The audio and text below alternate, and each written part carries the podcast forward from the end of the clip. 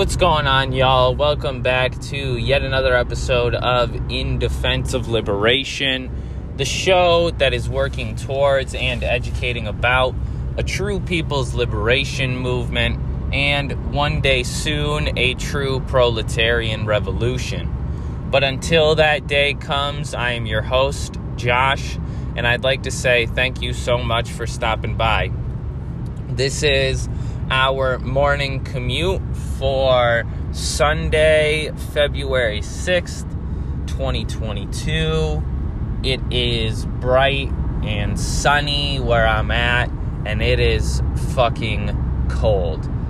The weather says that it's 7 degrees outside, but it also says that it feels like negative 4. I never understood why they didn't just label then the weather as being negative 4 degrees, but go off weather people have your fun. Anyways, in case you can't tell, I'm a little bit um not in a great headspace. I'm just very frustrated and very like depressed and anxious. Uh, I've just kind of been like I don't know, in my bubble a lot. Um, and that's fine. You know, I like the people I like being around. I don't really like my job, which I spend most of my time at, but I guess that doesn't really matter because none of us do. Um, I don't particularly quite like where I live either. And I'm just kind of like I don't know. I'm just like losing steam. Uh, I don't know about y'all, but like every so often, and it's getting a little bit more frequent, I'm just burning out constantly. And it really fucking sucks. Cause like, then I just get more depressed because I'm like, oh, I'm just bumming, you know. Uh, you know, here I am talking all this shit on this podcast I don't do anything, you know? And like, I don't know. It's just like, it's really weird maintaining a majority of my relationships through like social media and texting and stuff like that. Cause like, I don't know, I don't get like that genuine human connection that like I need. And I'm like an attention seeking person. I'm very desperate for attention in the sense that, like, I don't know. I guess that could be considered a bad thing, but for me, it's just like I just require people to pay a little bit more attention to me, which, you know, thus the podcast. it all makes sense, right? Um, but yeah, I've just been like kind of really fucking bummed, and I can't really shake myself out of it like I get mood swings where I'm like doing well, you know, I'm happy, I'm having fun, or, you know, I'm at least not super anxious and depressed. But then, like, that shit just flips a switch and it's gone. And it's been so fucking, like, disheartening. Because I'm like, how the fuck am I going to be able to do any kind of real life organizing? Like, how am I supposed to be this revolutionary when I get so emotional over the most random and obscure fucking things ever. And, you know, I don't know that that's necessarily the best head talk to have with yourself, but that's kind of how it makes me feel. And so I've really been just kind of like in this shell these last few days. Uh, just kind of like really wanting to connect with people, really wanting to build some bridges, build and grow and, you know, nurture some relationships I have. But I almost like don't have ener- any energy to do so. Like, just very on edge. I'm very tired. And I'm not even tired from like not sleeping. Because I like clock the fuck out and just go straight up brain dead. Like it's the sleep where you just like close your eyes and you just wake right back up and it's eight o'clock in the morning. Like that's how I've been sleeping for like months now. So I feel like I don't actually hit any REM sleep. I feel like I'm not getting any restful sleep. Um, I don't have dreams which is not necessarily unnormal for me. But at the same time, I've been told that that is a possible implication that I'm not getting like deep sleep. So, like, all in all, I'm just kind of like depressed and burnt out. And so I wanted to talk about that at the top of the show a little bit because I think that, I don't know, I don't think I'm too dissimilar in that from many people. I think a lot of folks, uh, I don't know, a lot of people I talk with are so fucking down and like, in a lot of cases, a lot of people are hopeless. I wouldn't call myself hopeless. I do struggle to be inspired and hopeful, but I'm not hopeless. Like, I do believe, um, excuse me, I do believe in the masses of people in the global south. I believe in the revolutionary potential of the working and exploited people here on Turtle Island. But for me, like two things pop into my head. One, I don't really know how I can play a, a supportive and useful role yet. You know, I have some ideas and I'm trying to build connections and relationships, but it's hard, you know? And the second thing that pops into my head is like,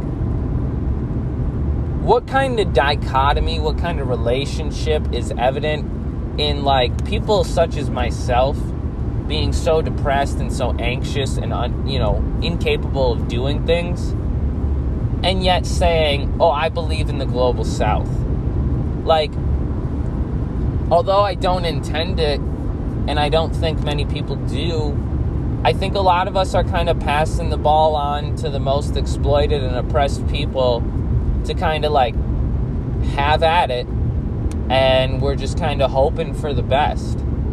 Like, I even see a lot of us who are doing our, you know, due diligence to try to support and uh, show solidarity with the ongoing movements across the, the global south I kind of feel like a lot of us um, cash in like an aesthetic check because you know we're the the white person or we're the American or we're the person in the West who is supportive and showing solidarity with like actively uh, developing people's movements and socialist projects across the world. And so it kind of takes away from like the importance of what solidarity even is and what it's meant to look like. And I think that for me personally at least, the instances which I've had where I've been like really down like this, but I've gone and, you know, forced myself to, you know, maybe recently we had a, a, a tenant press conference that, you know, I was just not doing well that morning, but I ended up forcing myself to go, um, and it went great. And I got to meet with and, and talk to a bunch of, you know, tenants and uh, also catch up with some comrades, um, check in with everybody, see how everyone's doing. And it was cool because, like, normally, you know, a lot of the shit that we're doing is through Zoom. A lot of the organizing a lot of people are doing right now can't be in person because of COVID and other, you know, difficulties with like work and school, etc. So, like, taking the precautions we needed and being able to be there uh, in person, it was it was really meaningful. It was cool. Um, but we got to start doing that with the ongoing movements across the world.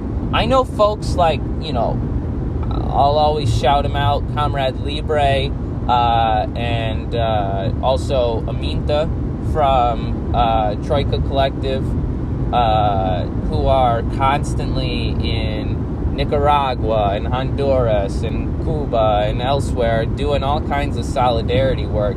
Uh, shout out to Ramiro Sebastian Fúnez, Unmasking Imperialism, as always, for constantly pushing me to join and to develop relationships with internationalist organizations.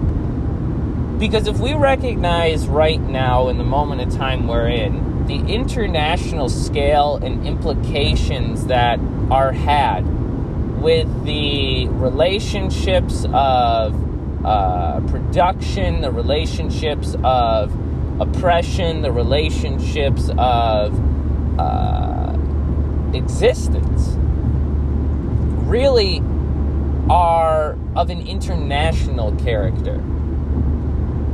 I've been checking out lately a lot of hood communists stuff.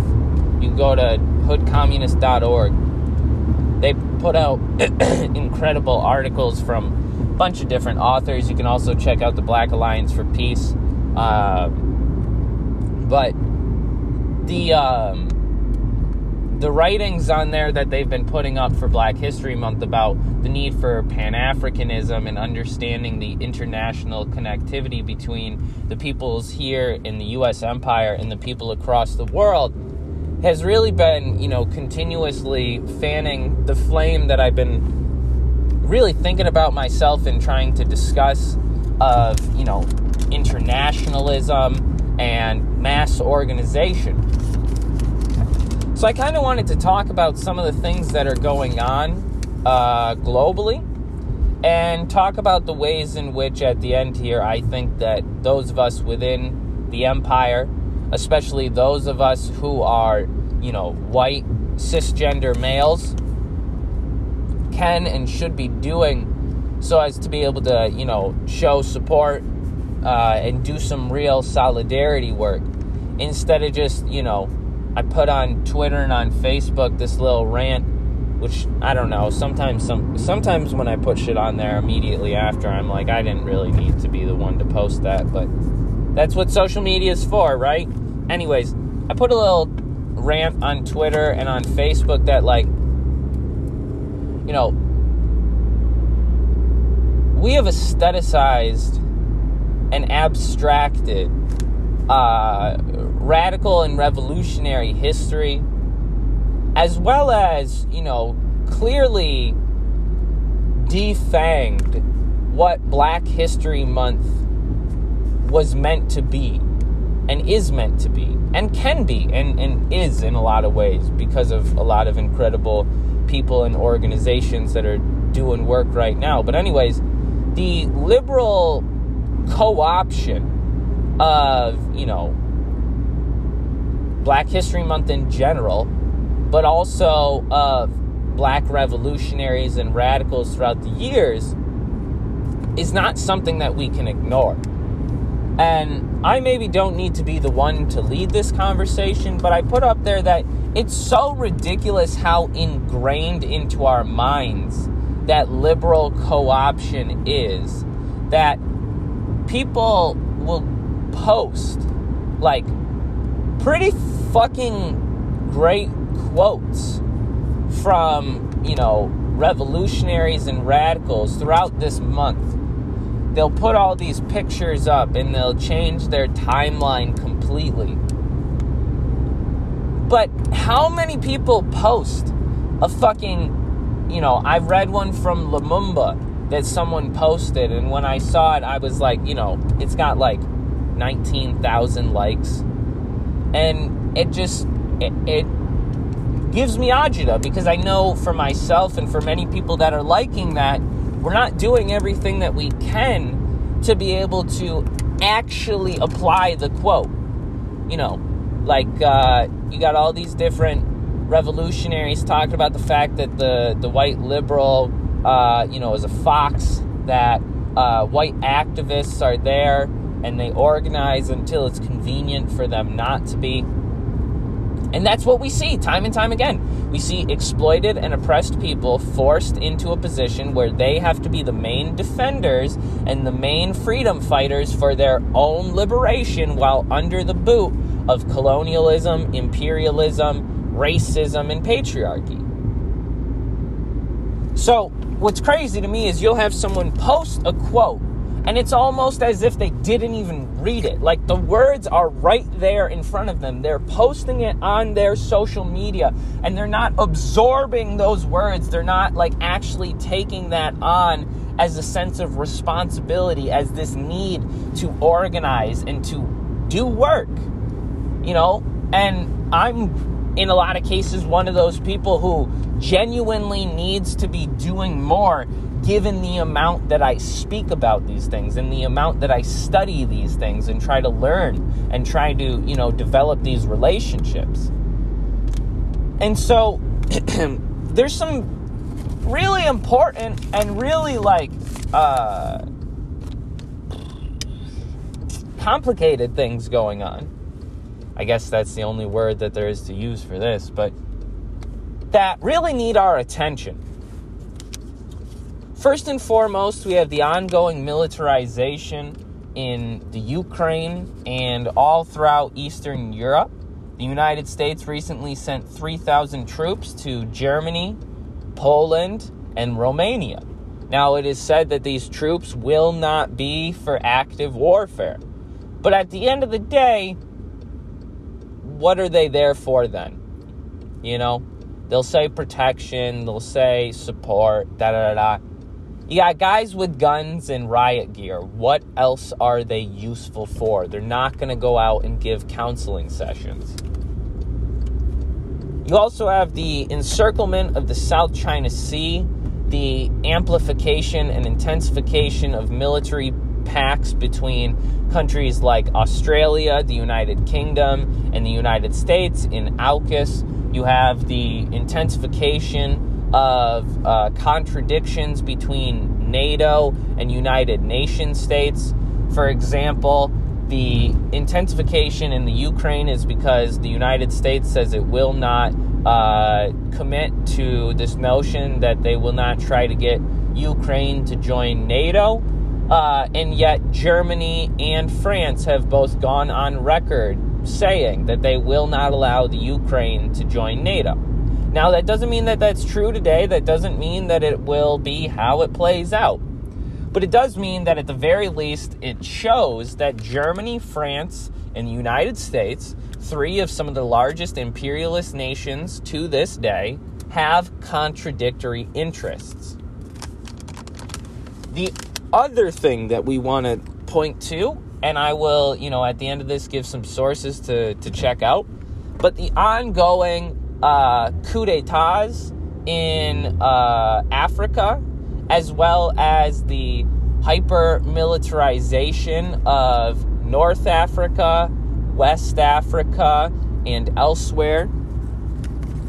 A lot of the uh, coups that have taken place, or military juntas that have taken place in Africa, uh, 11 in the last, uh, in this century, I believe it is.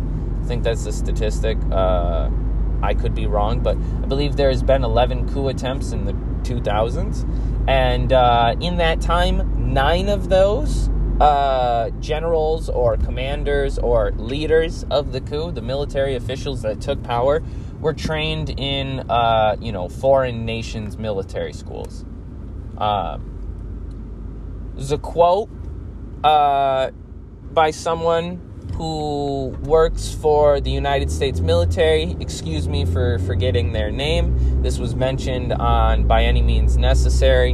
Um, but there was a, a quote where someone said, You know, I don't think it's a good idea that we have these African people coming here and learning in the United States and in France and in, you know, England, uh, in Germany, how to do this military coup and and really how to basically put Western and European ideals and practices and beliefs forward and above those of you know African origin.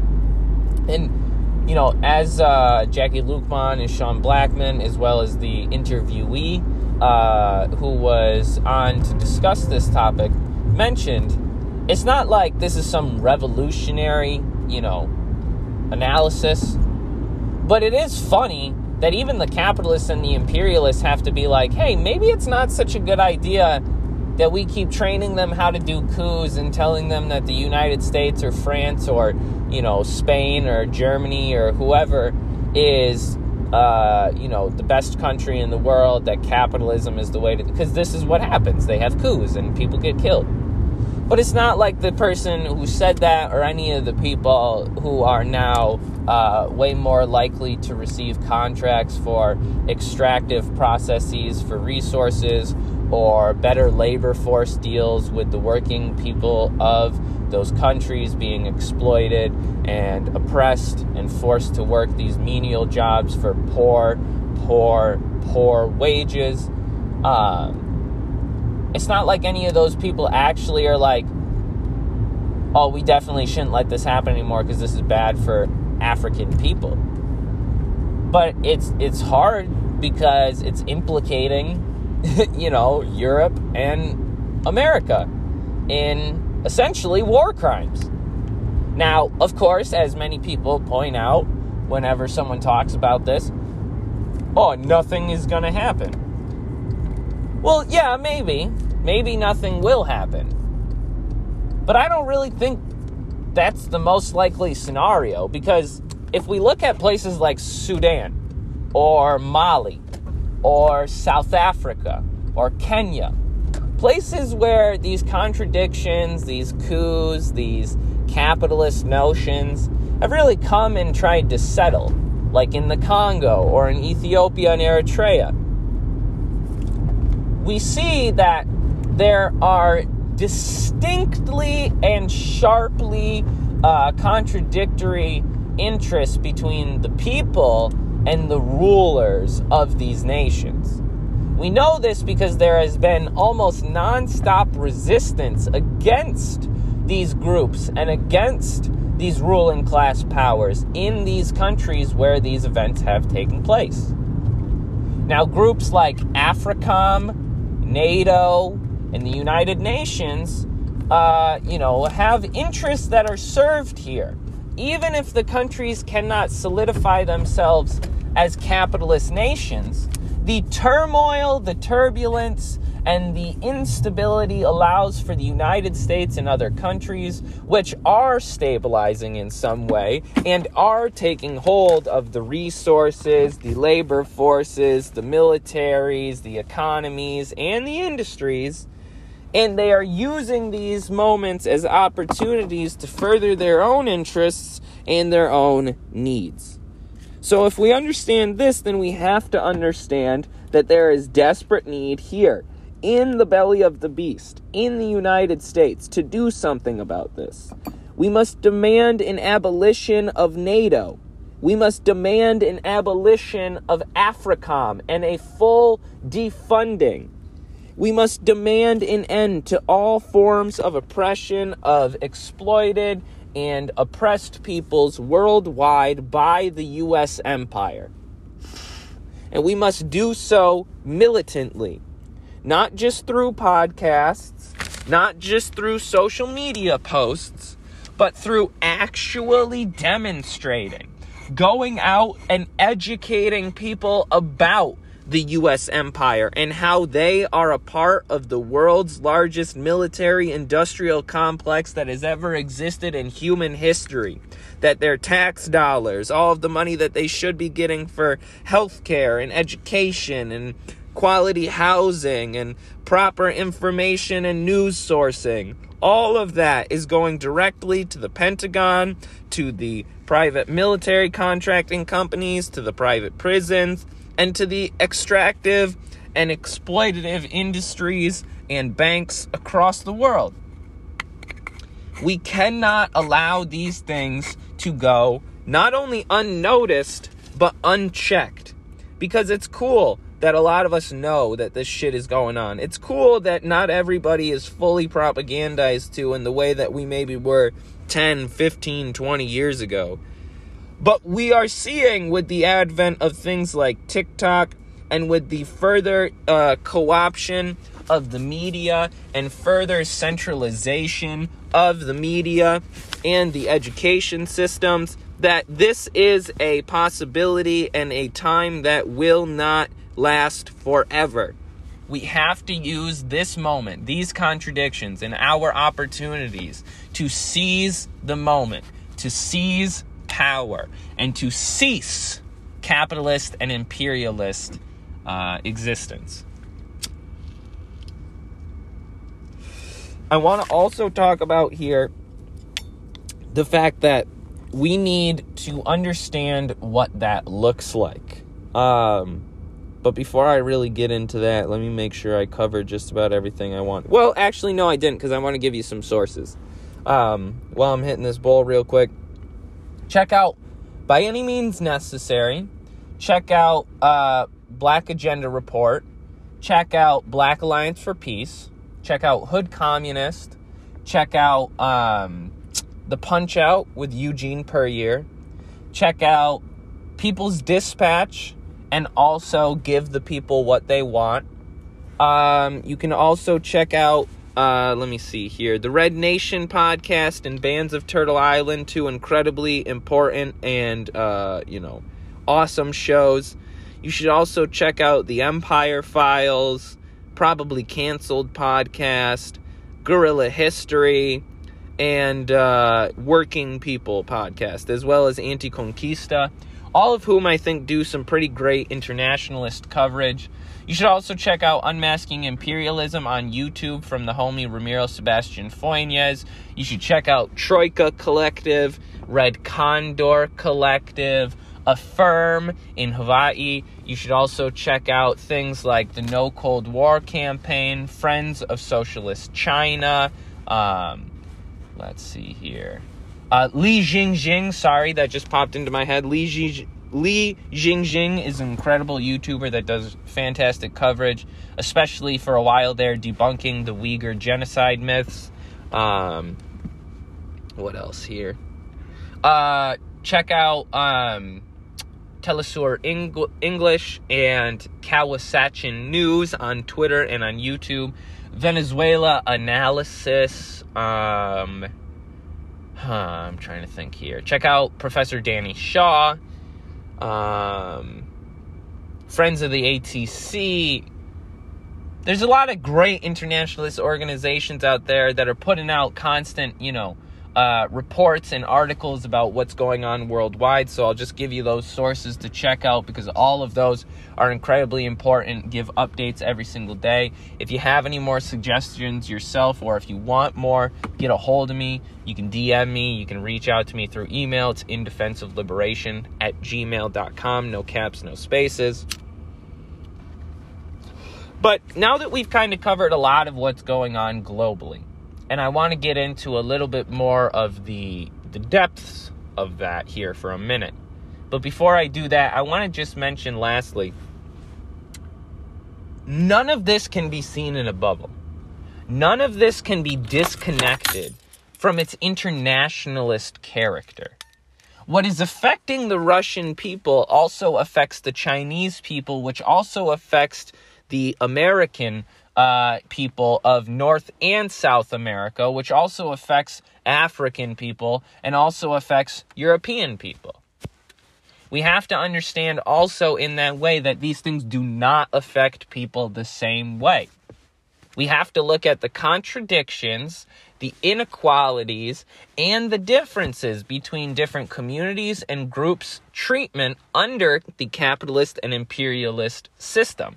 Not so as to affirm those differences and to designate those stereotypes and stigmas as reasons to further exploit and create inequality for those who have already suffered it but in fact to understand why those things began, what their origins are, so as to break them down and eliminate them. We here on the show and we here as international revolutionary communists must be demanding an end in any way possible by any means necessary of the exploitation and oppression of any people group anywhere across the world.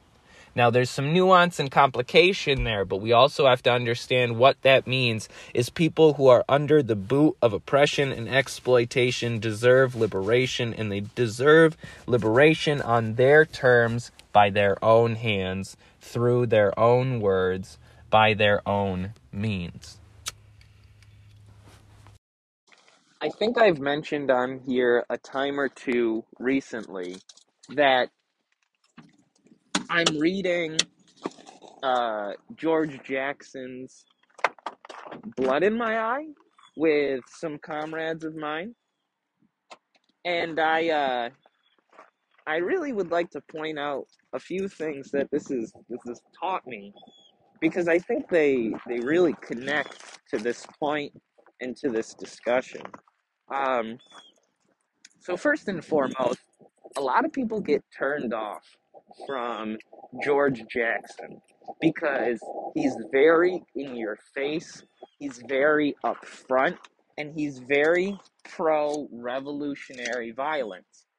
And I think for a lot of people, especially here in the West, uh, especially non, or excuse me, especially white people, you know what I'm saying?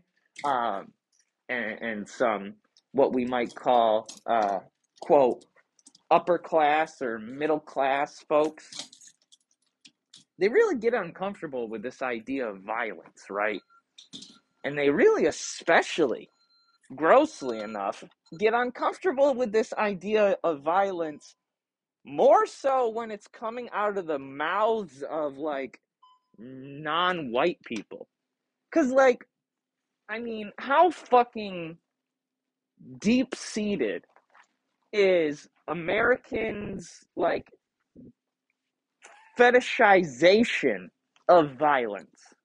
Like, look at all of our video games, look at our movies, look at even our religions. Like, I remember as like a little kid hearing my like pastor or like my grandma talking about the suffering and torture that would come if I didn't believe in God and went to hell.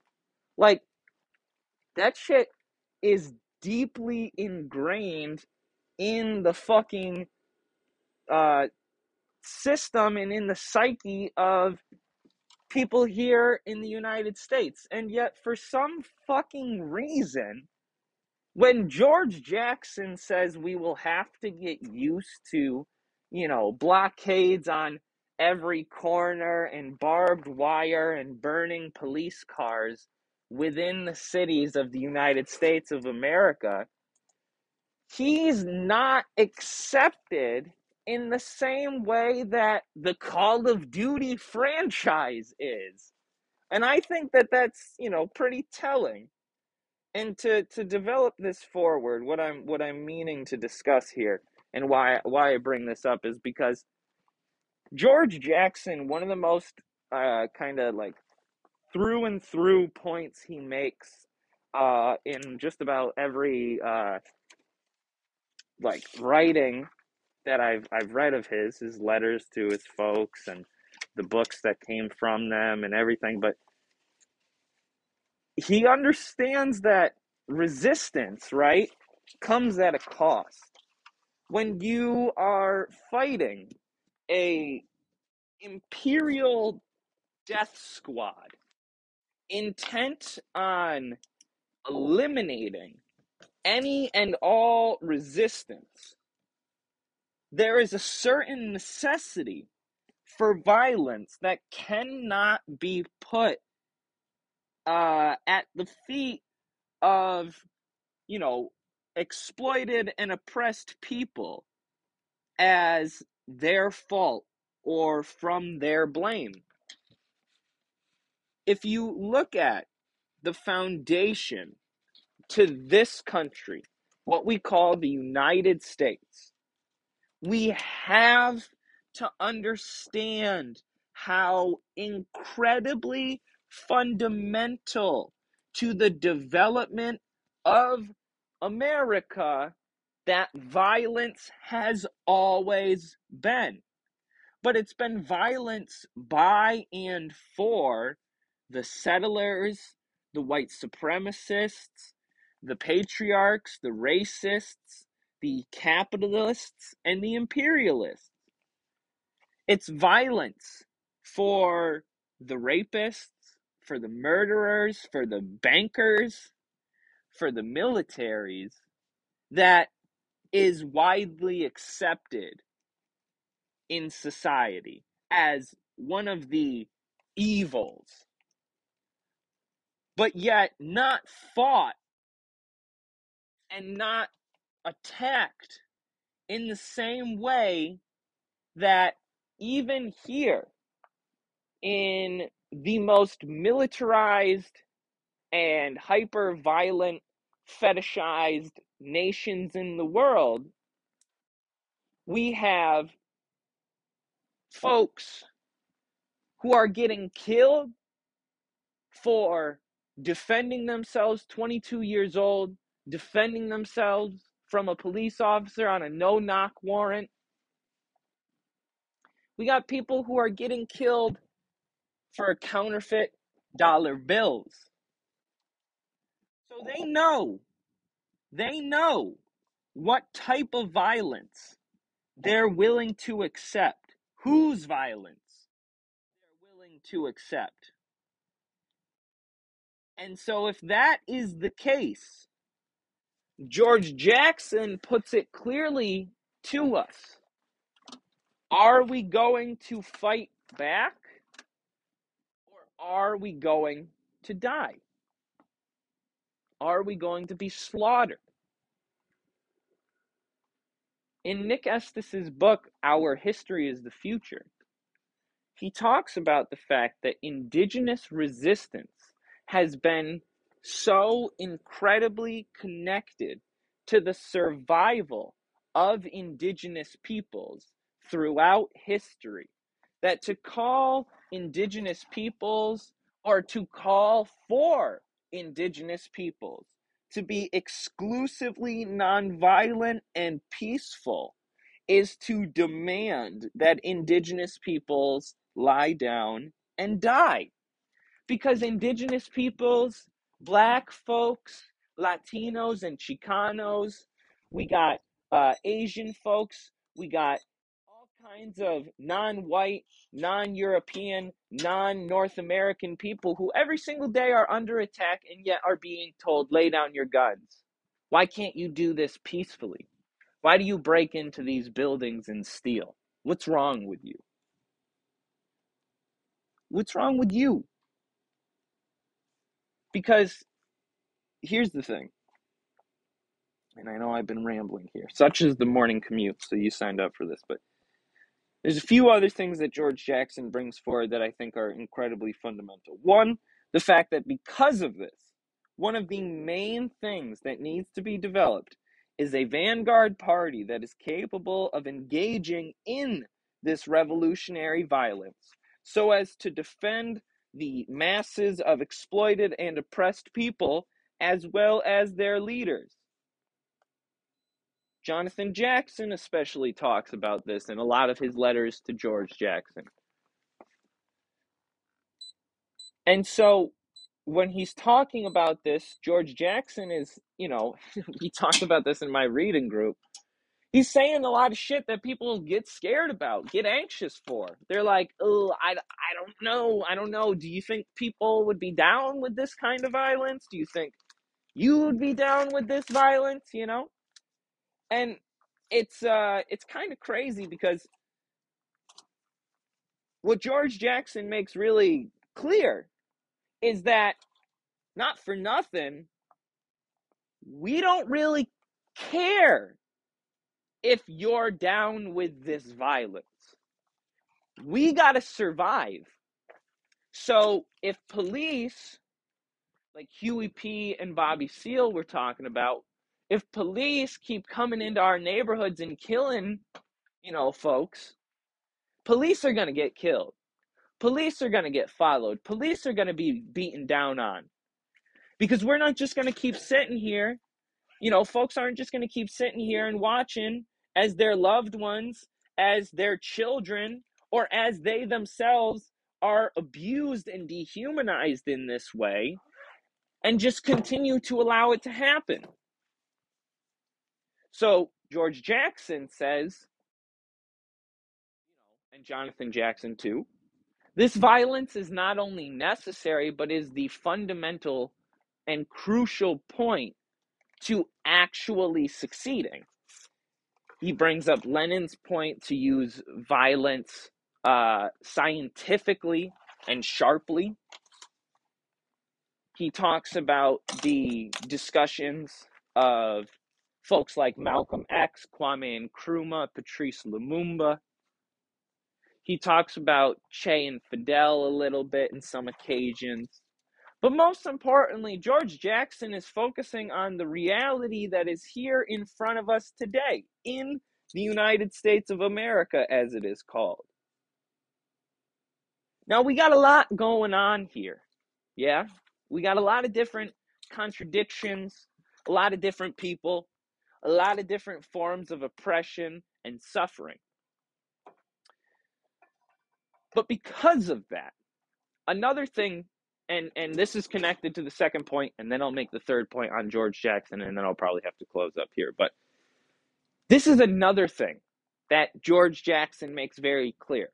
Because this is the reality that is necessary for the survival of non white, non European, non males here in the United States of America, then that means that those people, white folks, you know, privileged upper middle class uh, groups of people who have committed themselves to the capitalist system because they think it's what's going to benefit them and their, you know, loved ones and their children.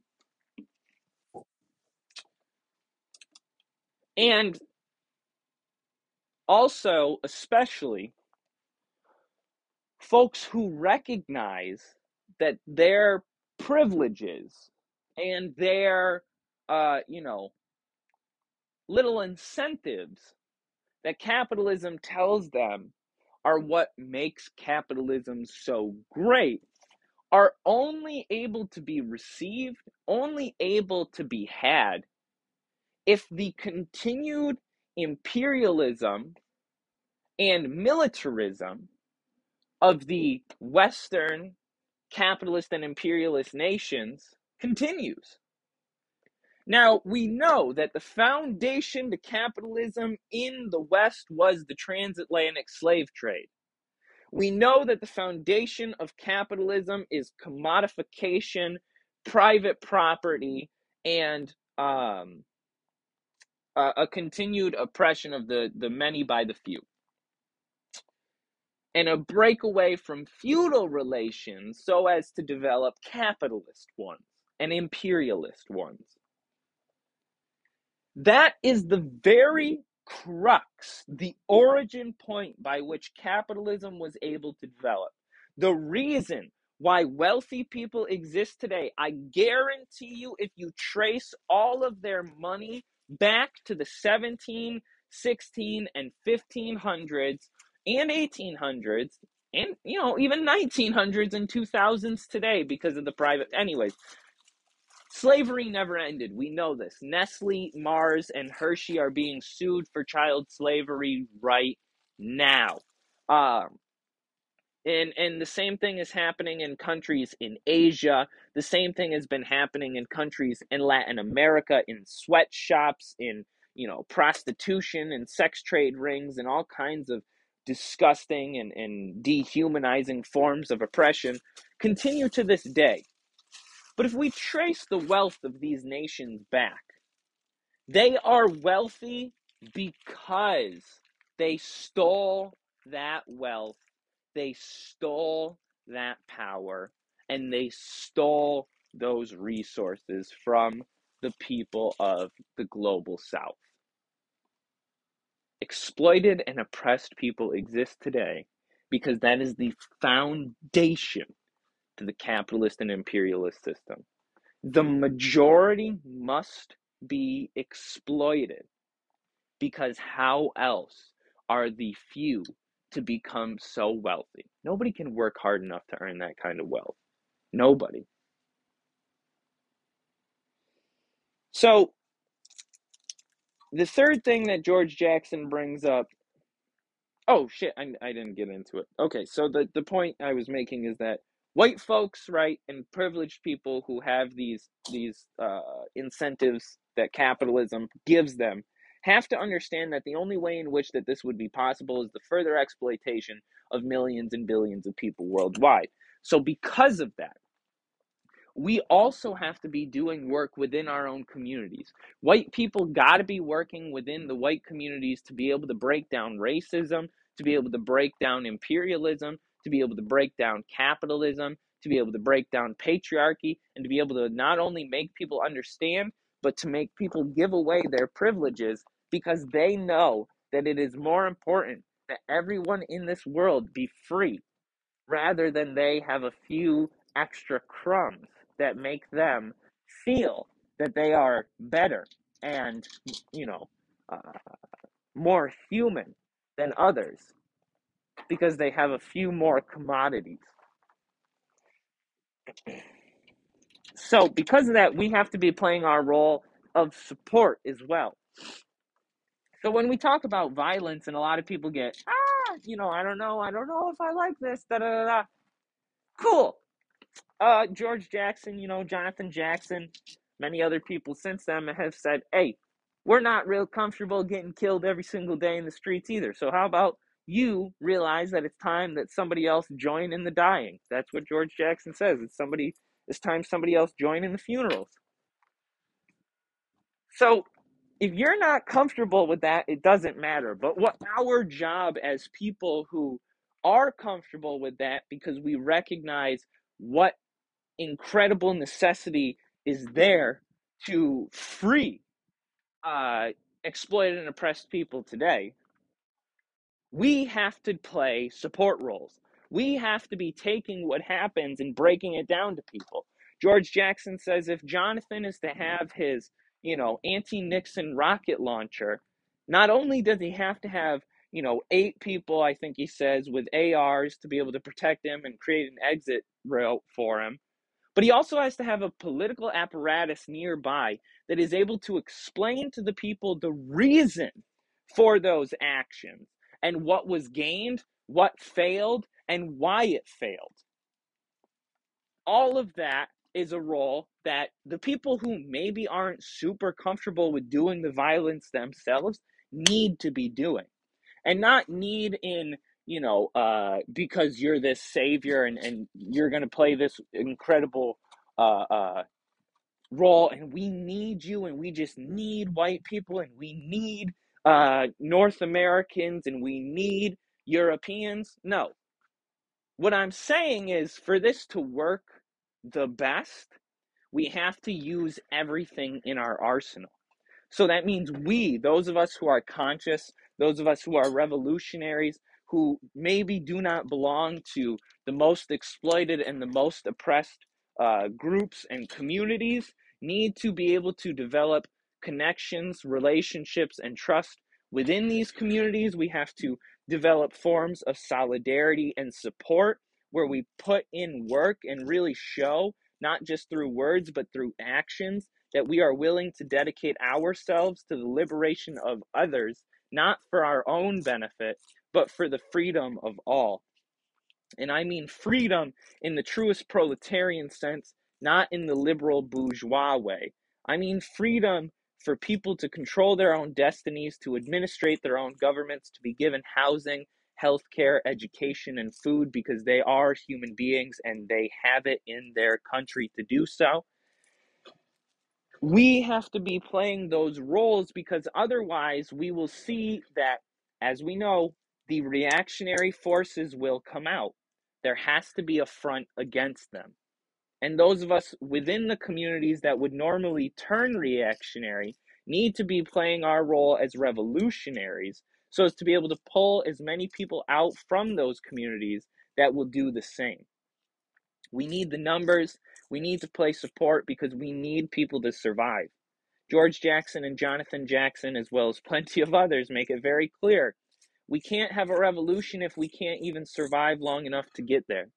People are killed every single day for just simply announcing or denouncing certain political ideas.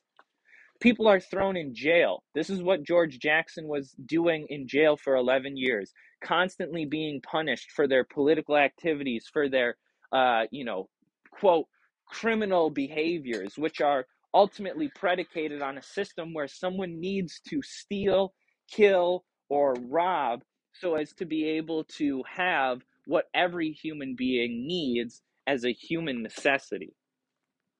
So, in going forward, the last thing that I think is important is to realize that we need to be organizing internationalist groups of solidarity to do just that. We need to be learning how to play our role. We need to be learning how to develop a revolution which will not fail or will not be taken down in the ways in which revolutions in the past have. We have to learn, we have to study, we have to understand history, we have to understand materialism, we have to understand philosophy, but we also have to understand people. We have to understand reality, and we have to bring it down to the level that the people can be a part of. We have to develop with the people, and we have to make it so that this is for the people and by the people. What we are looking for here is what is called the dictatorship of the proletariat, where the whole class, the whole working and exploited people themselves take hold of the situation through administration of the economy, the production, the development, and the societal uh, uh, growth. All of this must and can only be done through deep forms of solidarity and community. Otherwise, we will just have another form of oppression. We do not want any more oppression. Last few things I will say is this we must abolish NATO. We must uh, either abolish or uh, completely reorganize the United Nations into something that is actually capable or willing to do anything that is necessary for the international communities of exploited and oppressed people, rather than just first world imperialist nations themselves. We need to be giving support to China. We need to be giving support to Venezuela. We need to be giving support to Vietnam and Cuba and Nicaragua and Bolivia.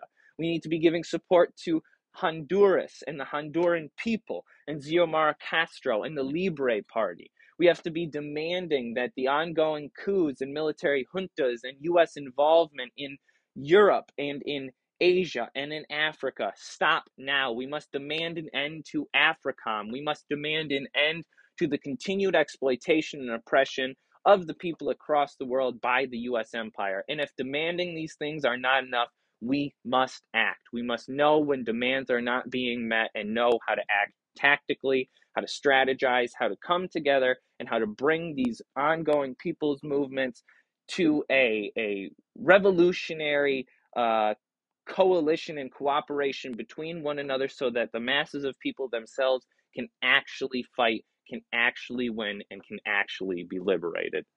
Long live the revolution, folks. We'll see you next time. Peace.